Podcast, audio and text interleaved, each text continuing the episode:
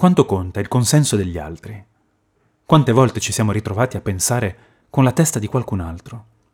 A me è successo tantissime volte. Anzi, penso addirittura che nei miei 44 anni siano di più gli anni in cui ho scelto seguendo il consiglio di terzi piuttosto che il mio. Ma le migliori scelte, quelle che hanno cambiato la mia vita, quelle le ho fatte senza il consenso di nessuno. Ora che sono adulto a pensarci bene, mi pare una vera follia non pensare con la mia testa.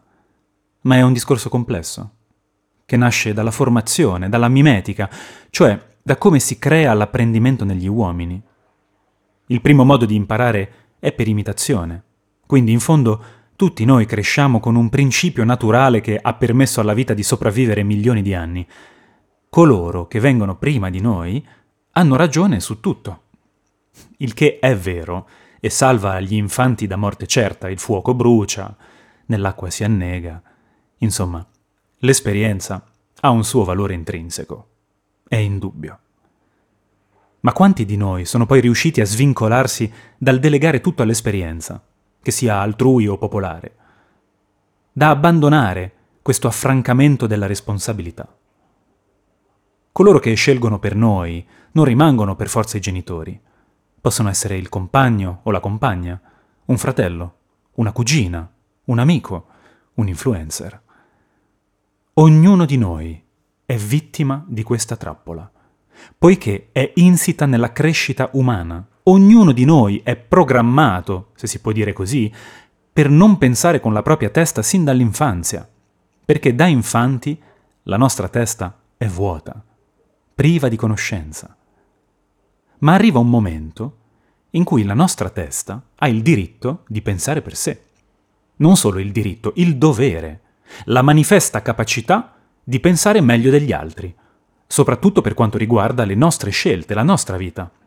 La vera crescita, il secondo livello, se vogliamo, è liberarsi dalle voci interiori ed esteriori, liberarsi da quella ricerca di assenso e consenso per una scelta che temiamo di fare. Scegliere per noi stessi, prenderci le nostre responsabilità. Come dice la Nike, just do it.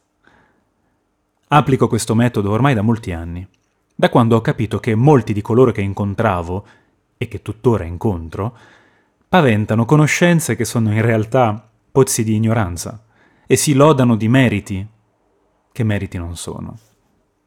Come dice un'altra pubblicità, perché io valgo. Certo, valgo. Ma non solo. Sono fiero di prendermi le mie responsabilità e di dire, nel caso succeda il peggio, sì, questa cazzata l'ho fatta io. E anche, ovviamente, sì, ci sono riuscito. Ed è merito mio. Vi faccio questa domanda. Quando chiedete consiglio a qualcuno riguardo a una vostra scelta di vita, quella persona davanti a voi ha dimostrato di saper fare meglio quella scelta di voi? Se è no, allora vuol dire che siete ancora intrappolati nella paura di prendere le redini della vostra vita. Se è sì, allora siete l'allievo, che presto, spero, supererà il maestro. E se invece non avete più nessuno a cui chiedere, perché nessuno è in grado di capire davvero la situazione? In questo caso, il maestro siete voi. In definitiva, il viaggio attraverso le sfide della vita ci porta ad affrontare molteplici pressioni esterne. Il consenso altrui, per quanto confortante, può diventare una gabbia se non impariamo a distinguere tra ciò che gli altri ritengono giusto per noi è ciò che veramente desideriamo. La vera libertà nasce quando siamo capaci di prendere decisioni autentiche basate sulla nostra intuizione, sulla nostra conoscenza, piuttosto che sull'approvazione altrui. Se vogliamo vivere una vita soddisfacente, è essenziale imparare a fidarci di noi stessi e delle nostre capacità, perché la scelta più importante da fare è se vivere la nostra vita o quella di qualcun altro. Alla prossima pagina.